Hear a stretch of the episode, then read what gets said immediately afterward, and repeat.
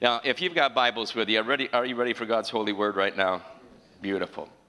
Um, I tell you what I'm going to do. Uh, here's, here's, here's, here's everything I'm going to do right here tonight in the yellow. I don't even have notes with me tonight.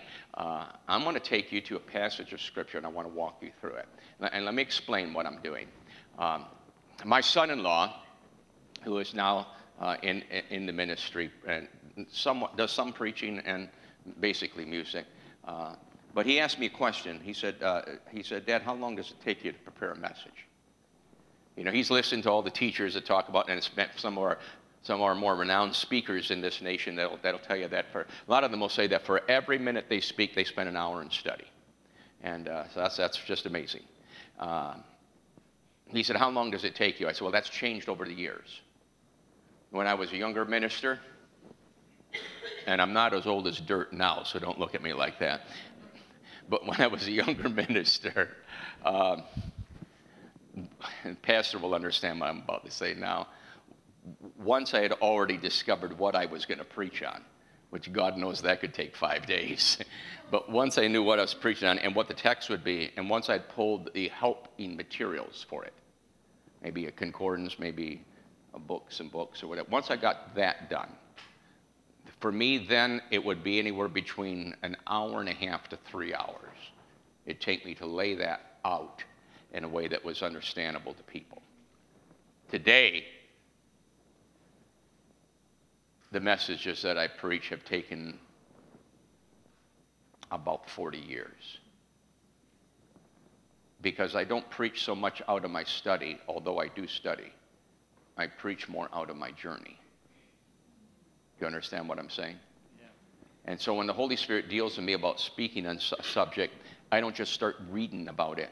I start thinking about how is that you brought me to a place that that worked in my life? What was it I learned out of the journey of this thing? And in fact, anytime I now desire something of the Lord, whether it's a need in my life or just to go to another level in Him, it's irrelevant what it is. Whether it's an issue of pain, hurt, or need, whether it's just a growth, here's what I've learned to do go to the Word where He's doing it and watch Him. Sit there and soak in it, meditate in it, chew on it. Listen to what he said. Listen, look at how he behaved. Watch the responses of the people around him that they came about to that miracle. Just sit there and watch that thing take place. I don't. So I don't. When I have a need in my life or even a desire, I don't start by going to God and begging Him to do it or, t- or telling Him how much I need it or how if He doesn't do it, what a troublesome life we're going to have. I don't. I don't go that route. I go to the Word first and see what He says about it and then I look to where he's actually doing it. And then when I talk to him, I talk to him from that vantage point rather than my ideas. Does that make sense to you? So that's what I'm going to do tonight because tonight is a strong night for healing. I know the direction of the Spirit tonight. And I want to walk you through a passage that you've heard read many, many times, I'm sure. It's, it's the case of a lady that had the hemorrhage for almost 12 years and how that she got a great miracle of God. And I want you to notice what took place in her. Now, I'm going to beg you to do something as I read the text. I'm going to ask you to actually picture what's going on there because, this, because we as human beings think not in language, but we think in graphics. Do you understand that? We, we are a picture oriented creature. That's what we are. So if I say dog, you don't think D-O-G. That's not how your head thinks. When I said dog, you automatically saw an animal. All right. If I if I have a particular kind of uh, animal in my mind, I will use more words to convey the picture because I got a picture in me I want to put in you. And if I want to get that picture out of me and put it in you, I can't go, hmm, and you go, oh, yeah, dog, man, got that one. It doesn't work that way. I know all the Trekkies are upset, but it doesn't really work that way. You got to somehow get it across, and you could do it through drawings or ways, but verbiage is the way we do it, and words create pictures. Are you getting this? All right, so if I say big dog, that just eliminated all the small ones. And when I said big dog, you didn't think B I G D O G, because that's not the way your brain operates. You don't operate in language, you operate in pictures. Are you still with me so far? So if I say the big black dog with the pearly white teeth around your leg, you really get the picture, don't you? We think graphically, all right? And that's why uh, one, uh, one Chinese uh, philosopher made a statement that I've said all over the world and never had, never had to finish the sentence. Not when I have been in Mexico, not when I've been in Canada, not when I've been in any of the African countries. I have never been anywhere in the world where people couldn't finish the statement of this philosopher. And he said this that a picture is worth. Yeah, we all know it. We all know what Confucius said because it's so true. We think in pictures. not in verbiage. When you read the scripture, you must allow him to open the picture to you. Are you hearing me? God designed you to think this way.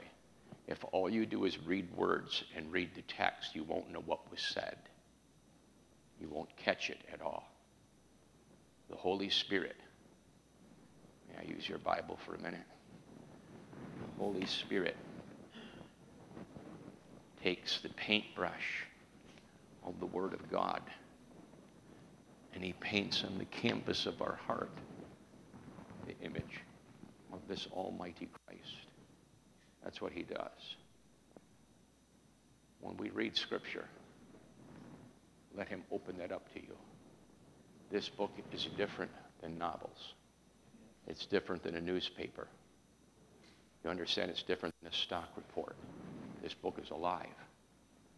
And It'll open you the reality of who he is, and it will paint the picture of that upon your heart. In other words, I'll put it more in biblical language because you'll like it better that way. He will stamp his image on you. Yes. That's how it happens. And whatever you see, I told you this morning, you can enter into. What you hear, you'll become. So listen to the word. Let it form the picture within you. See it. Walk through the setting. Smell the air as you go into it. Feel the dust in your face. Look at these things. Watch what's going on. You'll miss too much. And the more you see, the more you enter. So take this passage with me. It's found in the Gospel of Mark. It's found in the fifth chapter. I'm going to begin to read at verse 25. And maybe you'd enjoy standing with me as we read the word of the Lord together. A nice expression of honor. Mark, the Gospel of Mark, chapter 5, verse 25. The writer says, Now a certain woman had a flow of blood for 12 years and suffered many things from many physicians. She spent all that she had, and was no better, but rather grew worse. When she heard about Jesus, she came up behind him in the crowd and touched his garment. Do you see what's going on? Now, wait, I, I, we, we, we, we probably should have read verses above it. I, I'll just tell you where we're at. Jesus is on route to a man's home because his daughter is about to die. He's a very prominent man in the city. Everybody knows him. And as Jesus is going to, to touch this daughter and heal her, and when I say she's about to die, I don't mean she's going to die tonight or tonight this week. She's going to die in minutes. You've got to get there now. If you delay, she'll be dead. And he is going to delay because of this lady, and the girl will die. People will actually come and say, Don't bother, forget it. The girl's dead. See, because they understood he was a healer, they didn't know he was also the resurrection and the life. And there's nothing impossible with him. There's power here right now. Do you know it?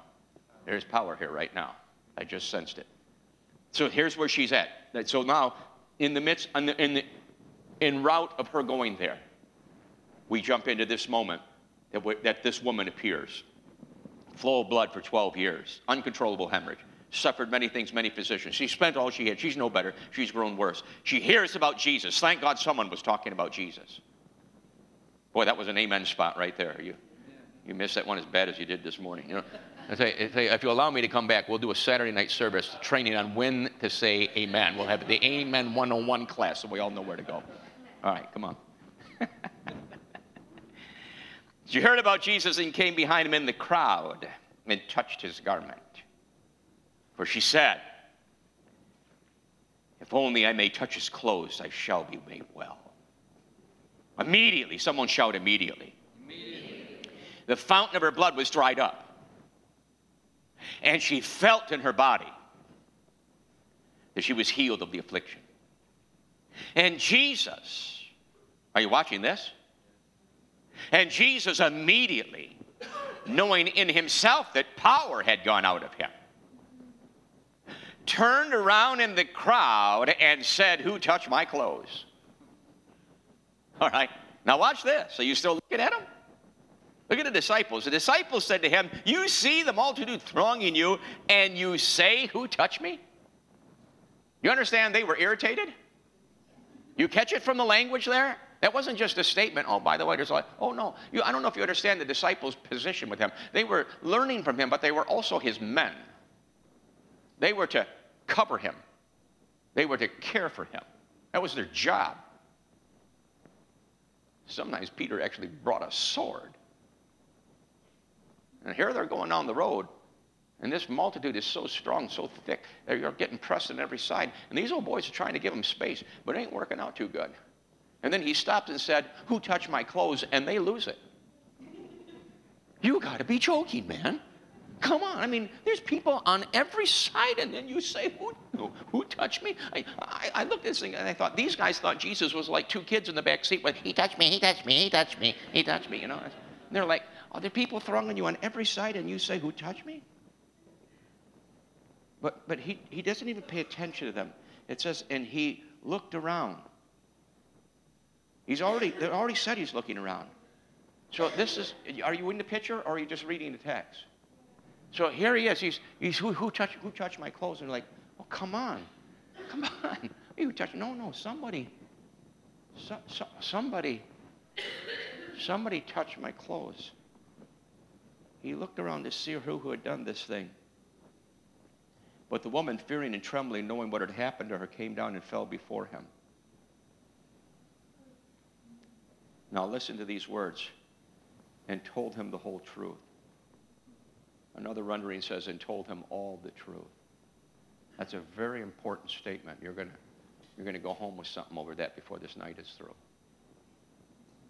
And he said to her, Daughter, your faith has made you well. Go in peace Well, now, now look at the last part of the sentence. And be, wow, good night. And be healed. It, it says that, doesn't it?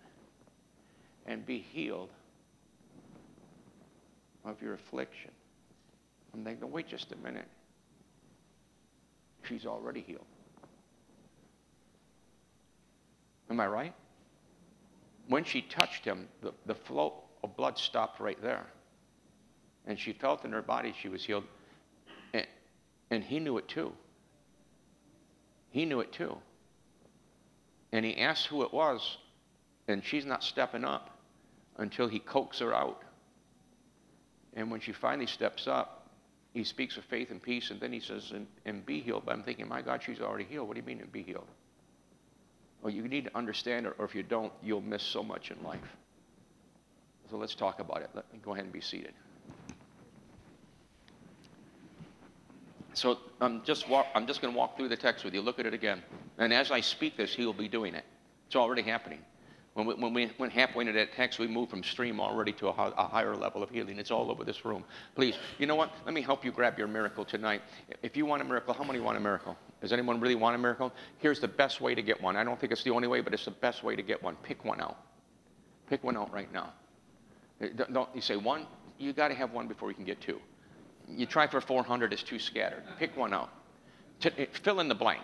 Fill in the blank. Tonight is my night for now, did you fill in that blank?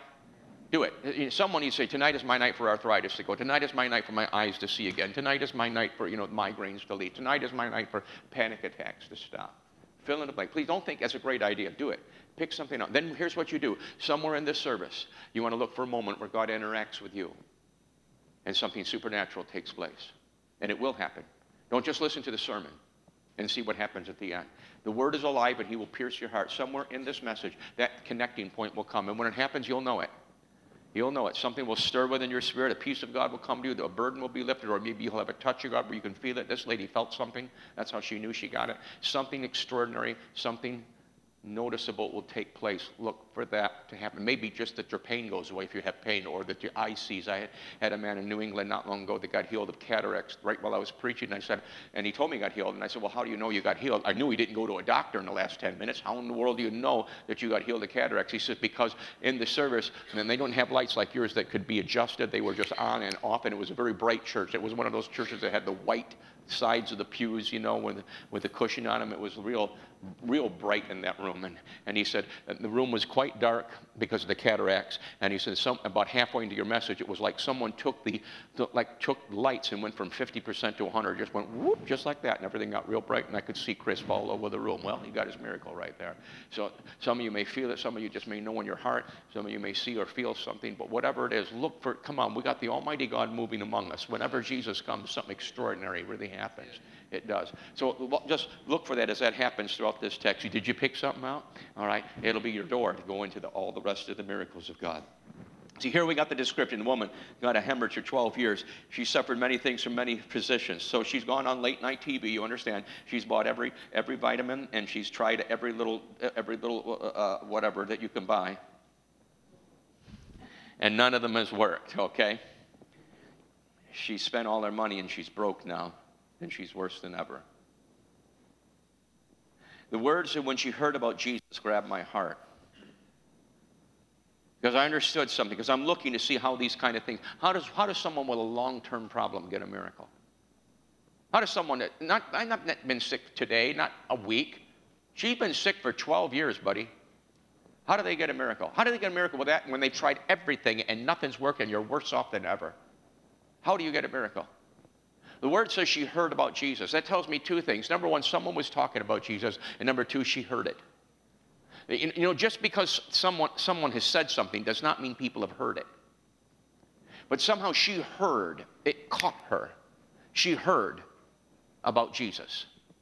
You know, and the lady, then when she hears about him, uh, comes to him. She, she pushes through a crowd. Uh, uh, she hears about him, and, and there's a great crowd of people on, on the way to someone else to get healed. But she intersects in that way. And, and we all understand that she had to push through that crowd to get her miracle. Do we understand that? All right, so you got the push through aspect about her. All right, she's not going to just sit around and say, I hope it happens. She pushes through, but every, we all talk about the fact she pushed through the crowd, and that's a worthy statement and thought within itself, and it's clear in the scripture. But can I suggest to you that there were some other things she pushed through? The Bible doesn't say it, but when I say them, you'll say, Yeah, you're right about that. Let me tell you what else she pushed through. She pushed through 12 years of disappointments. She, she pushed through 12 years of trying and doing everything you know to do, and nothing works. Let me tell you, that was more of a push through than pushing through that crowd. By that point, most people just give up. They throw the towel and they say, Well, I guess this is my lot in life. I'm, I don't know why, but I guess I'm stuck with this. They may even come to the position that I don't even know that God wants me to be well. Somehow this must be the will of God. She pushed through all that kind of stuff. I'll tell you what else she pushed through. She pushed through, she pushed through all of the all of the cultural and religious barriers to get to Jesus. And I won't go deep down this. I know you've got a great pastor who's a great student of the word, and I'm sure he's already brought it out to you. But let me tell you something. In the physical condition she was in and her day and time, she had no business being in a crowd. She was what they would call unclean, so she was supposed to stay roughly within 300 feet of people that did not have an illness like she had it. And if they were much closer to her than that, she was supposed to call out unclean. But she moves right into a crowd. And now, to top it all off, if you can understand this, she was a woman. And she had no business in that Middle Eastern culture to be pushing through and grabbing a hold of a rabbi at the status of Jesus. That was way out of line. Way out of line. But that's what she did.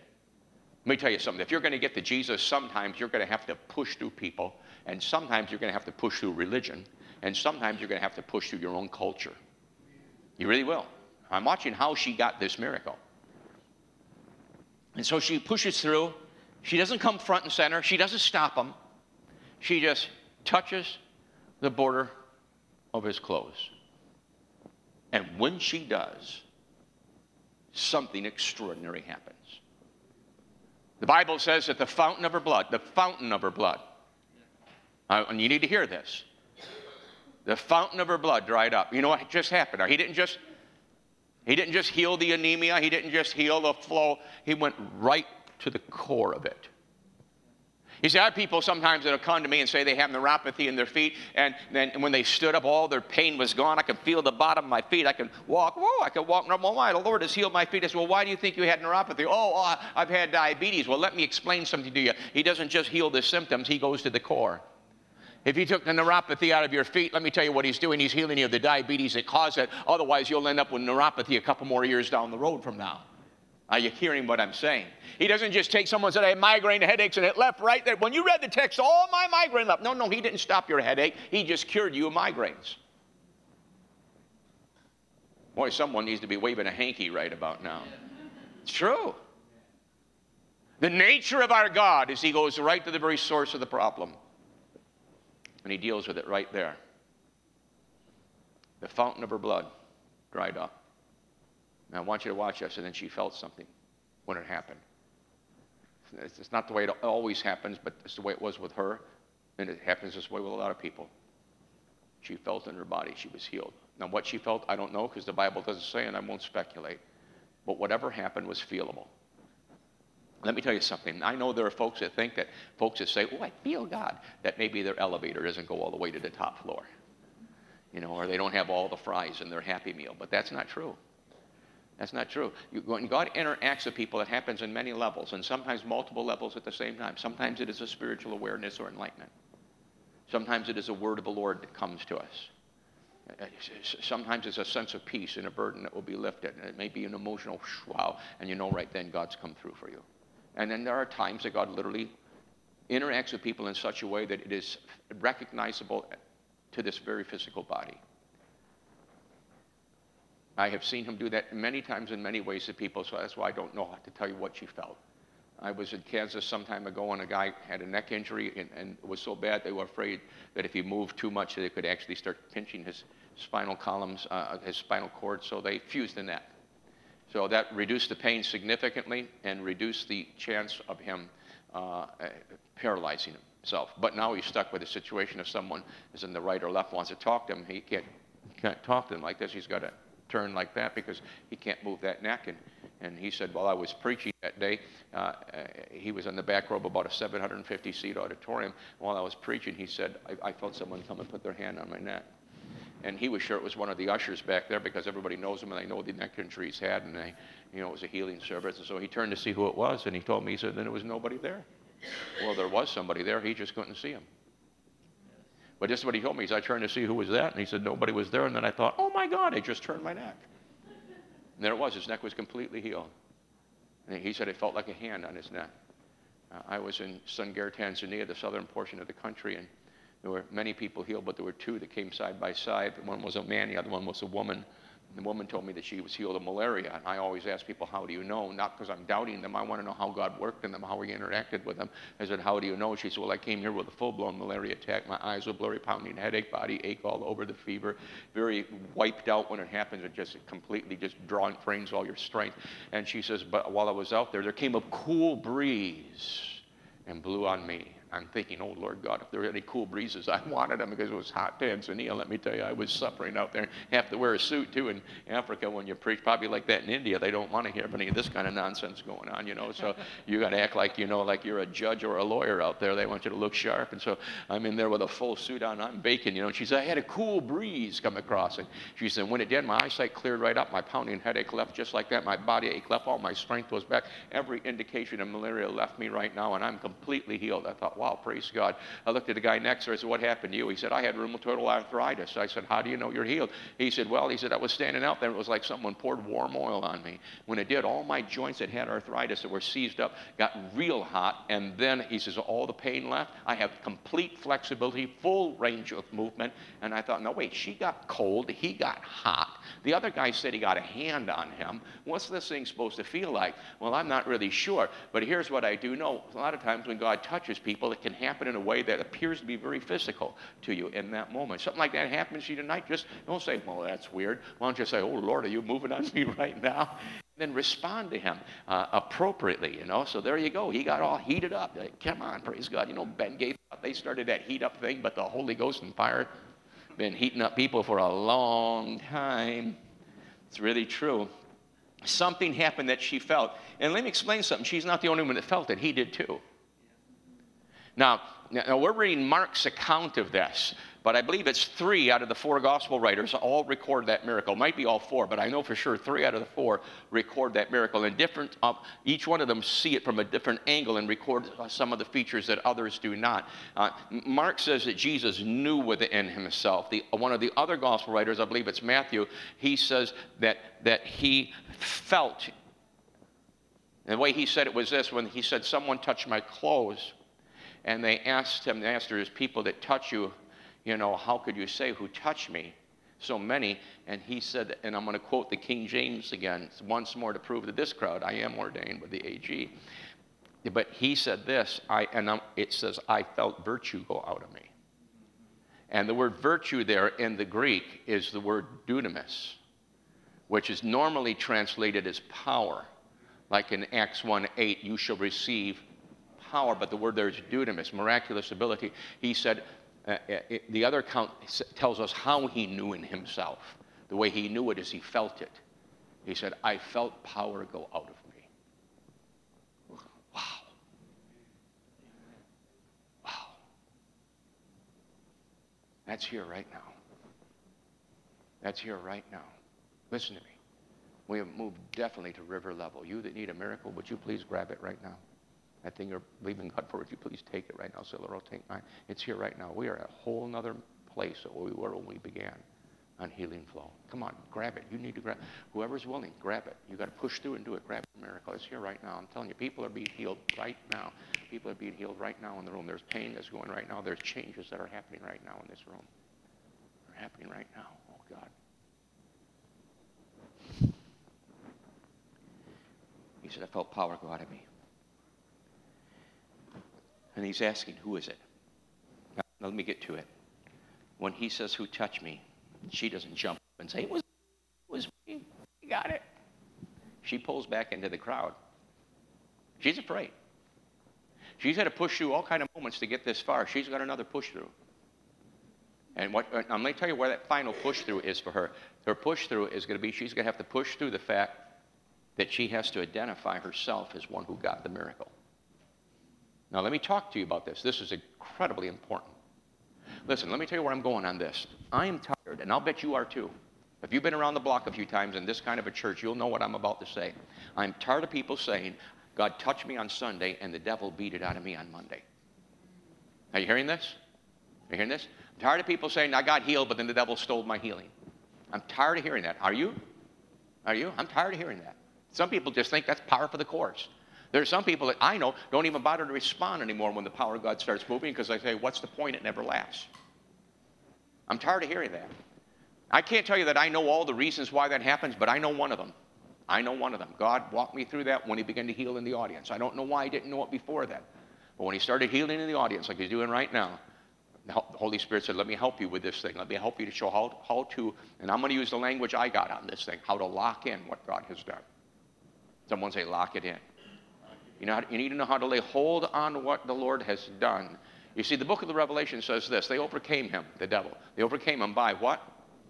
The blood of a lamb and by the word of their testimony, and they love not their lives unto the death. I'm only going to talk about the first part, all right, because otherwise we'll be here all night long, all right? But, but this is what's going on right now. Jesus is going on the road. He's en route to this girl's home. You got to remember now, don't lose focus. He's en route to a girl's home that's about to die, all right? Very important man in town, a nobleman in that city. He's on his way. When en route, this lady grabs his clothes, boom, something happens. He feels the power of God. He stops it. He says, Who touched me? She's not coming up and saying it was me. And his disciples disciples are getting frustrated and they're saying, Lord, you know, there are people all around you. Come on. How can you say who touched me? In other words, part of what they're saying is saying, stay focused, stay focused. Don't get distracted here. Remember what we're doing? We're on our way to the guy's house. Little girl's going to die if we hang around here too long doing the who touched me routine. And while all that is going on and she's not stepping up, one of the other gospel writers points out that people from that house come and say, Forget it, you've blown it, it's too late, it's over with, she's already dead.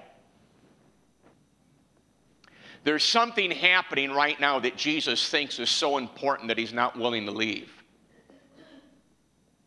See, my mentor taught, taught me this, one of that, that old voice of healing guy that I'll speak of. I don't always call his name because most people wouldn't know him, but, but, uh, uh, but one of those great tent healers. And, and, and he would tell you, would drill this into me. He would say, Dale, whenever you study the Word of God, never study God's Word just to know what He said.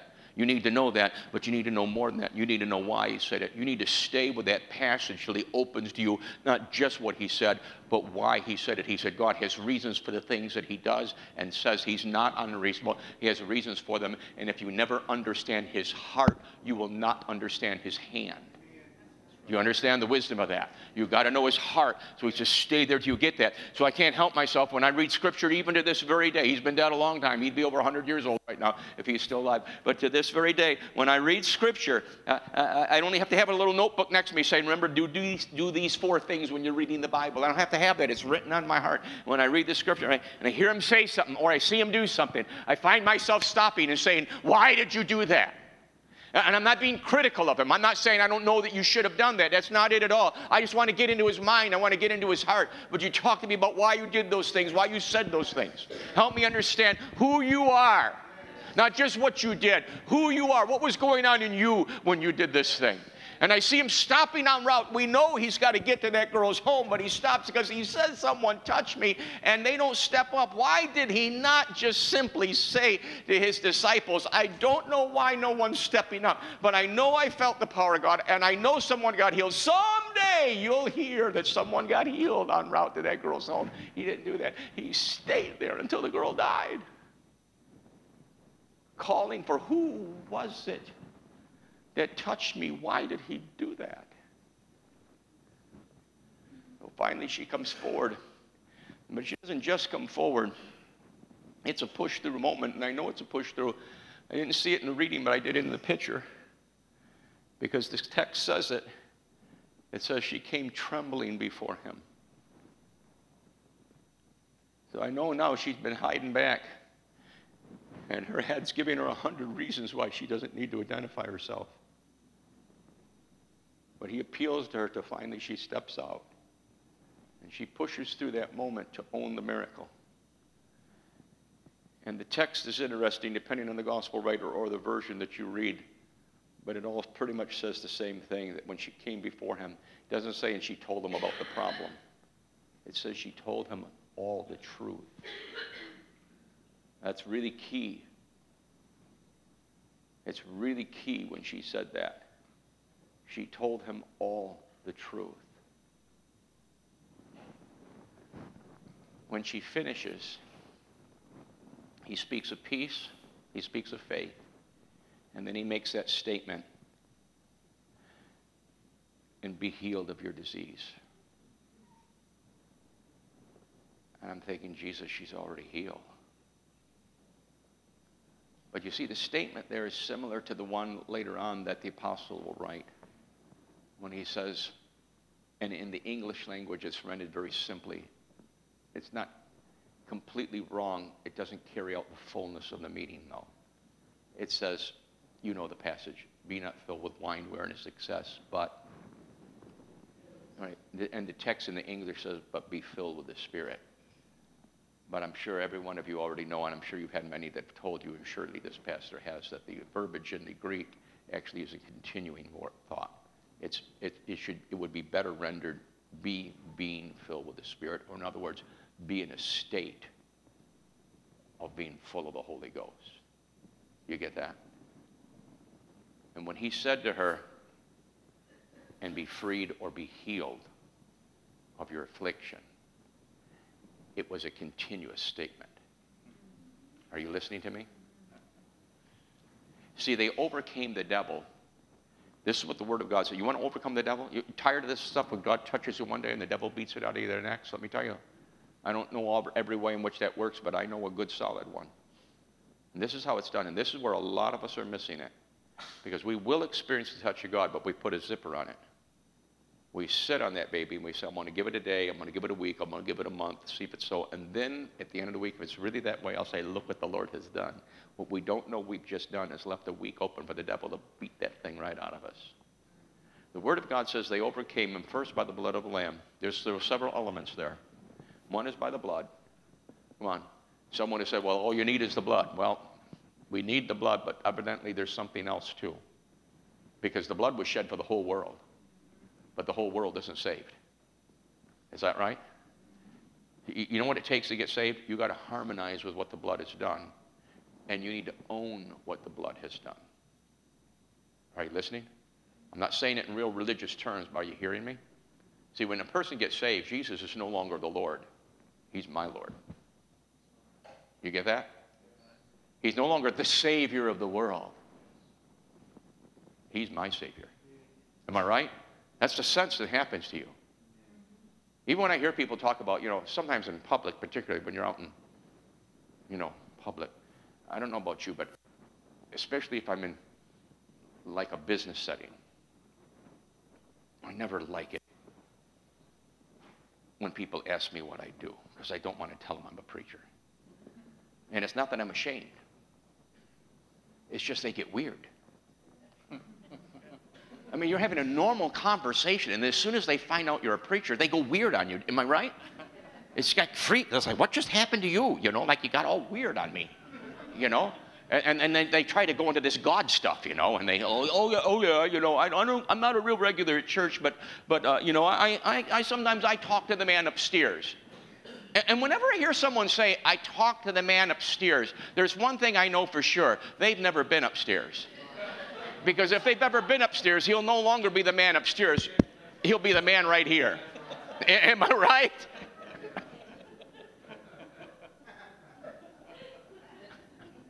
Are you okay? Um, they overcame him by the blood, but there was something else. It was by the word of their testimony. Now, let's talk about the testimony.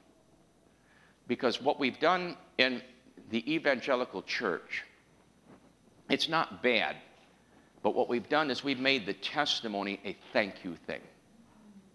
Now, that's not bad because that's a nice way to express it. But by doing that, we, we misunderstood the concept of the testimony in the spirit world. Because the testimony is more so in the spiritual realm a setting in a court. The accuser of the brethren is making the accusation but the sacrifice that covers has already been made. And the whole court is watching to see what you're going to say. Because until there is a testimony that harmonizes with the blood, the enemy has a space to triumph over you. But you will completely negate all of the word and the work and the design of the devil when you harmonize with the blood. Are you hearing me? So, in the testimony, it's very similar to what it would be in a testimony in a court of law today. That if you witnessed a crime or you witnessed an incident and you were called to the witness stand, I don't know if you understand this, but what you are is a witness. Are you hearing me? You're a witness. A witness is more than someone who just tells someone about Jesus. You know, people today, it's some of the circles I travel in, I travel in multiple circles, um, not just in our own fellowship. And some of the circles I travel in are very big on titles. Bless their hearts. Some of these guys have to have two business cards just to get to their name because they got so many titles. They're the apostle first of the cross of the holy with the blood and the whatever, and, and they're a prophet too. And then there you go. And finally, their name, which is just Peter. But anyhow. Uh, that was just wrong to say that like that, but, but titles are huge, you know. And uh, people ask me, so what are you? Are you an apostle? Are you a, what, what, what are you, you know? And so I'm, I'm not and I don't want to make too light of this, uh, but I was raised in New York and I'm rude and I don't know it. I'm trying to help myself, but, but I do believe in the fivefold ministry. Not casually, I really believe in the fivefold ministry. And I know where I stand in that fivefold. If you ask me, what am I? Before I will identify with that, I'll identify with something else that's more basic. I am a witness. That's why, I mean, as a witness, I'm not just a teller. I've been there. You see, my witness of salvation is not, let me tell you about how to get saved.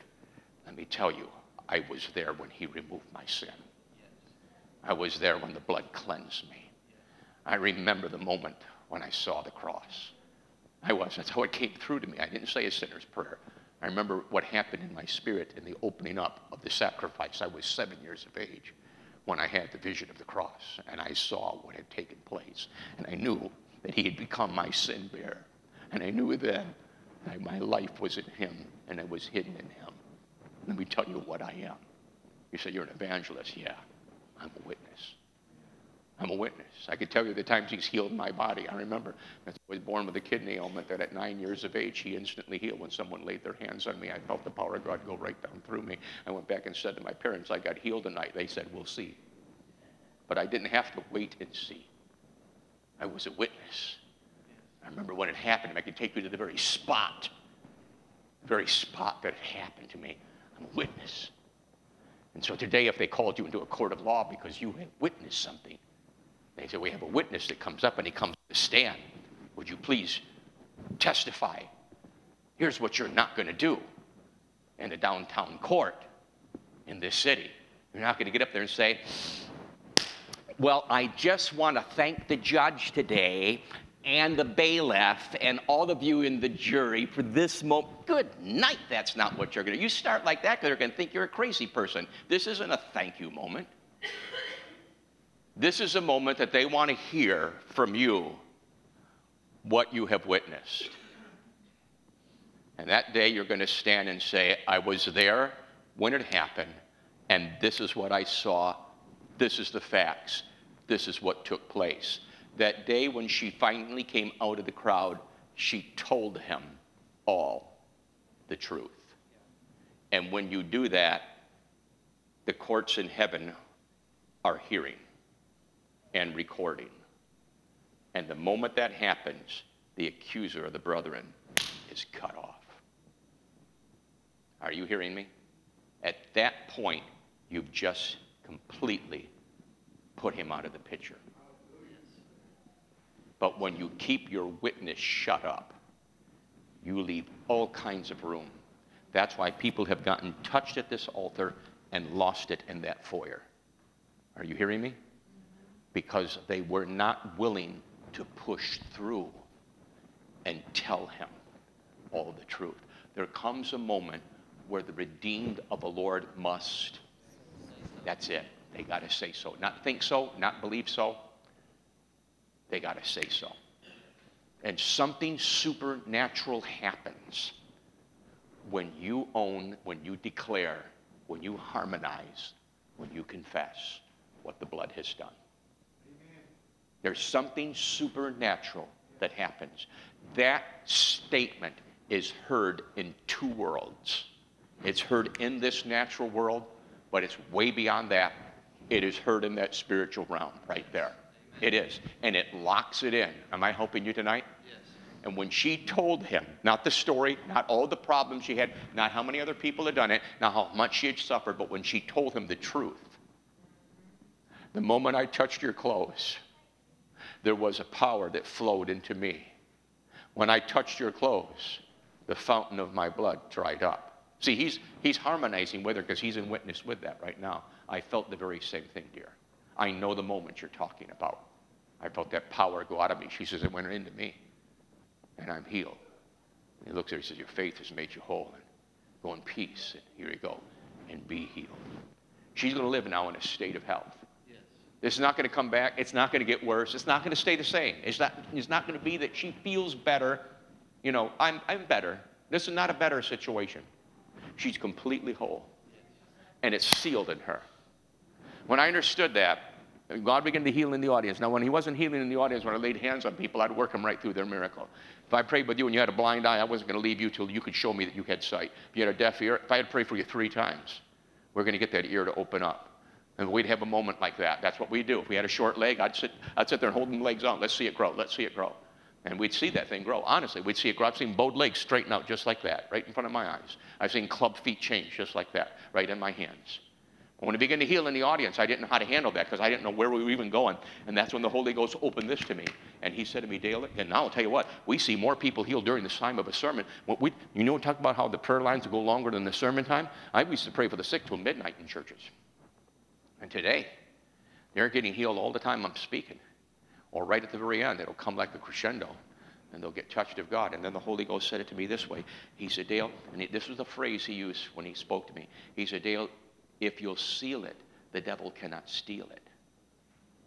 Did you hear that? If you'll seal it, the devil cannot steal it. Wow. You need to own it. That's what you did when you got saved. Remember this morning I told you if you know how to get saved, you know how to get everything God does? You know what you did when you got saved? You owned it. Am I right? You owned it. See, when someone comes to the altar, we'll, we'll use this in a classical sense because we don't even have altars anymore, but when someone comes to the altar prayer and calls upon the name of the Lord and they repent of their sin and they, you know, they open their heart to God, if, if they went back and someone said to them, so what, well, man, what in the world just happened? And if they answered you like this, and no one ever does that gets it, no one ever does that gets it, but if they answered you like this, well, I'll tell you what happened. I just came up and I asked Jesus to save me. And I want you to know that I believe with all my heart and soul that by tomorrow morning I'll be saved. No one ever says that that gets that. Am I right? In fact, if someone ever said that to you, if they say, I asked Jesus to come into my heart, I believe that by the end of the week I'll be completely saved, you, you'll know right there they didn't get it. They didn't get it. Because when they get it, there is a sense that I am His and He is mine. Are you listening to me?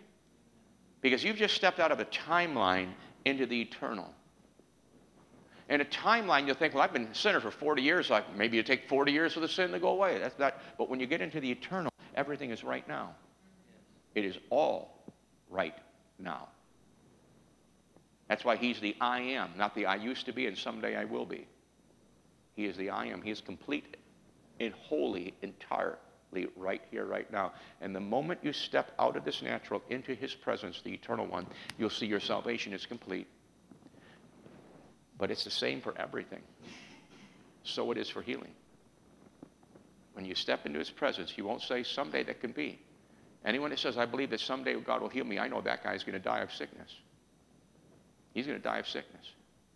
If you believe Jesus will heal you, you're going to die of disease. You must come into the moment in the presence of God, which is a now moment. When that moment comes, you won't have to say, Now, what am I supposed to believe? It'll pour forth in you. It'll come out like an artesian well. This is mine. This is mine. And the moment you own that baby, it's locked in. Praise God. Would you stand with me all over the house? It's real strong here right now. Now, let me tell you how to connect with your miracle, because some of you already got it. One of the ways in which you connect with a miracle is you look for it. If you don't look for it, you'll never see it. So, I mean, Elijah, when he prayed for rain, remember what he did? He said, Go look toward the sea. Remember that? Now, you've been to Israel a couple of times, right? You've been up on Mount Carmel? They call it Carmel there, don't they? Well, when you look at Mount Carmel, it's not real big.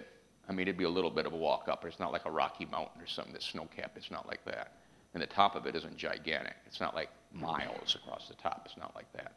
You can walk around the whole top of it in a relatively short period of time. And you can look from here and see the valley and the mountain range all the way around about there. And there's the sea. And when Elijah got up from praying, he didn't say, well, let's look around and see if something's going on. No, no, he said, look right over there. It's coming right there. Take a look. Look good and hard. Go seven times and look. You're going to see it come up right there. If you don't look for your miracle, you'll never see it. Pay attention to how many times in the scripture Jesus would say, Behold, and then he'd say something. You got to see it first. Remember, insight always precedes entrance. You got to look for it. If you don't look for it, you'll never see it. You'll be surprised at the people God's moving in the room, and people walk right by their miracle. They, they, they are not looking for it. And even if a touch of God comes, I wonder what that was. Or they just keep, they move right out of the moment. I see people do that even in times where God moves on them by His Spirit. They may even go right on their back under the power of God. And you know what those turkeys do? They pop right up and walk away. I'm thinking, whoa, whoa, whoa, he just knocked you down, man. Maybe you should lay there for a minute and listen. He's probably got something to say. But we pop right up and walk away as if the knockdown was it. Knockdown was just to get your attention. Am I helping you out any? We walk right out of moments too often. Too often. You gotta look for your miracle. Someone needs to start looking right now. Move that neck if it was stiff before. That knee, look at, my God, you can straighten it out now. Move those hands, whatever it is. Or, or if you couldn't see well one, with one eye, look. Cover up the good eye and look at me right now. If I look real thin to you, you're not healed yet. Keep looking. You didn't get that, did you? And the other way in which you grab a miracle is you focus on Him, not on it. So here's what I want you to do. For the next few moments, I want you to worship with me. We're not going to sing. I want you to speak praise. I want you to speak praise, but I want generic praise. I do not want generic praise. I want you to praise him for who he is in respect to whatever that fill in the blank was. So if you are asking God for emotional healing tonight, I want you to thank him for being the Prince of Peace. If you are thanking God or asking God tonight for maybe you said, Dale, I'm not sick, but I'm I'm having a tough time financially, then I want you to don't give him generic praise. I want you to tell him who he is right in the midst of that problem. Tell him he's Jehovah Jireh El Shaddai. And glorify him for being the one who's more than enough and the provider. I mean, I want you to get with him on that. Don't just say it. I want you to actually lock in that way. And for the many of you that need healing tonight, because that's what we came for specifically, and then here's what I want you to do. I want you to bless. Don't tell them about your problem. You've already done that, I'm sure. I want you to tell them who he is. If, if you're looking for the problem, that's all you'll see. If you'll look for the answer, you'll see him. Did you hear this? These are not just cute words, they're really important. Learn to focus on who he is. Because here's the things you know you enter his gates with, and his courts with. That's how you get in. That's how you get in. Miracles happen in the presence of God. And you enter his courts with thanksgiving and, and his courts with praise. You understand this? That's how you get in.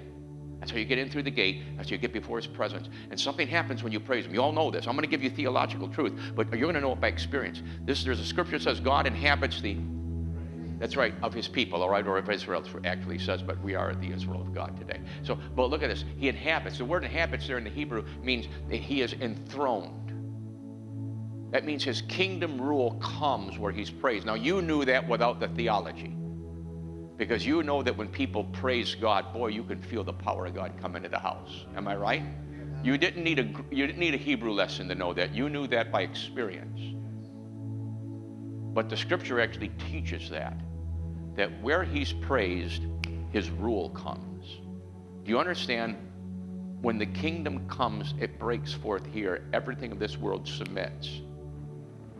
That's why I'm telling you right now, I want you to break out for the next few moments, and I want you to get into it. By getting into it, I don't mean you got to scream and go nuts. I mean, I want you to get lost. I want, want the focus of your heart to go beyond just saying a few phrases. I want you to really see him as who he is in respect to what your need was. Will you do that?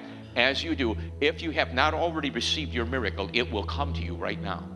Because where we were to stream in the service early and we went to a river in the middle, I felt it when it happened. It's here right now in tsunami level. Please come on, ride the wave with me. Lift your hands and glorify Him. Bless Him right now. Tell Him who He is. Don't tell Him about your problem. Tell Him who He is.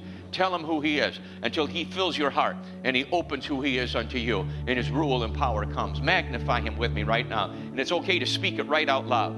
Speak it right out loud. You don't have to scream it, but speak it right out loud. Tell him who he is. Magnify him. Magnify him altogether. Bless him now. Bless him and exalt him. For you're great, Lord. You're great. You're the Almighty God. That's who you are. You're the healer of our bodies. Will someone praise him with me? You're the wonderful one who's bore all of our sicknesses. That's what Isaiah said.